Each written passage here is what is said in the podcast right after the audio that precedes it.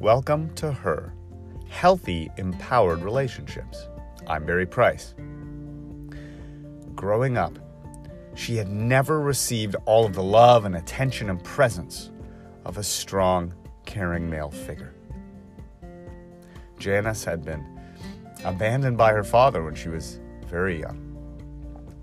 She'd gotten her hopes up when her mom had remarried, but it turned out that her stepfather had temper issues, was unloving, unkind, and the marriage didn't even last.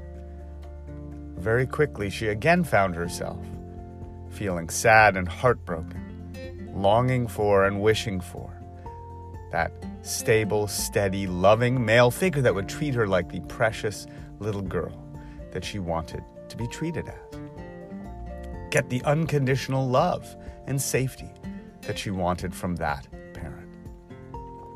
Instead, what happened was she began to witness her mother go through the ups and downs of trying all sorts of different healthy and unhealthy relationships. After a little while, through her teen years, she began to put a hard protective wall around her heart. Tired of having it hurt, tired of being disappointed, she learned to be strong. She learned to be a survivor. She learned how to be emotionally tough. She began to achieve more and more as she went to college and got into her work career. She was able to attract men for dates, but at the same time, she had a bluntness, a directness, a toughness to her, a sarcasm, and a bunch of other things that had kept her strong for many years, had kept her independent, but in a way that also meant the men that she was seeing were interested in surface level connection or physical relationship, but didn't really show up with deep loving commitment. Finally, over time, Janice found another person, another man, who was a bit different from the rest. This man was able to open a big heart underneath his own protective shell. He also had this tough exterior, wanted to be independent, used sarcasm to keep people at arm's length. And at first, things went fine because they both related to one another in the same way. Scared of being vulnerable, but wanting to connect, and acting strong, tough, and in many ways off putting on purpose on the outside. But over time, both of their fears, their insecurities began to come out. Times where there was extra stress financially, in business, in their families, in their health. At times like those, they didn't have the emotional ability to process being scared and expressing it and sharing that. Fear was the one emotion they least wanted to feel, own, or communicate.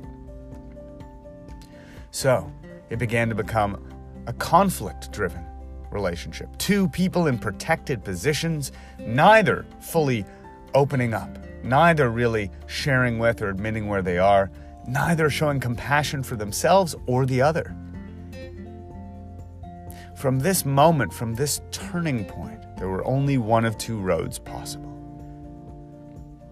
Either Janice was going to have the marriage explode and both of them be pushed away from one another forcefully through enough of a dramatic conflict to finally end it, or one of the two of them would have to make the choice to begin doing the work to look at their own emotional issues, start healing, and learn how to safely open up and share and connect.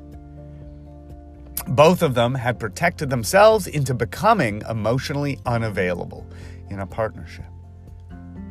They were trying to create loving intimacy from behind a high protective castle wall.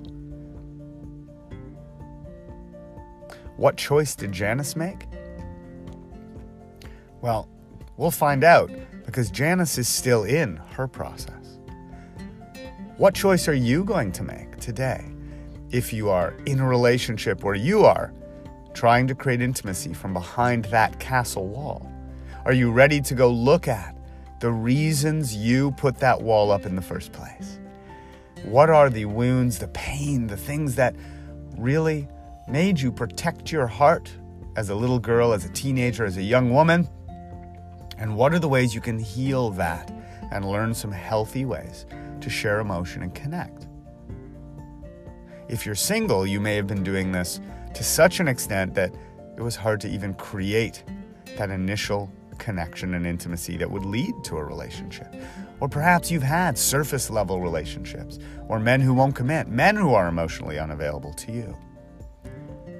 Wherever the barrier is within the relationships you've had or are having, make a choice today. Am I willing to do some work? Am I willing to let someone in to help me do some work?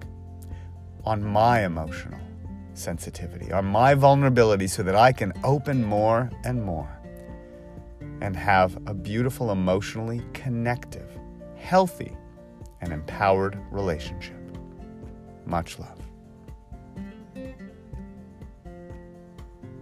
If this story was of any help to you, or if any of the other podcast episodes have been helping, I encourage you to share with people who you know this could help as well.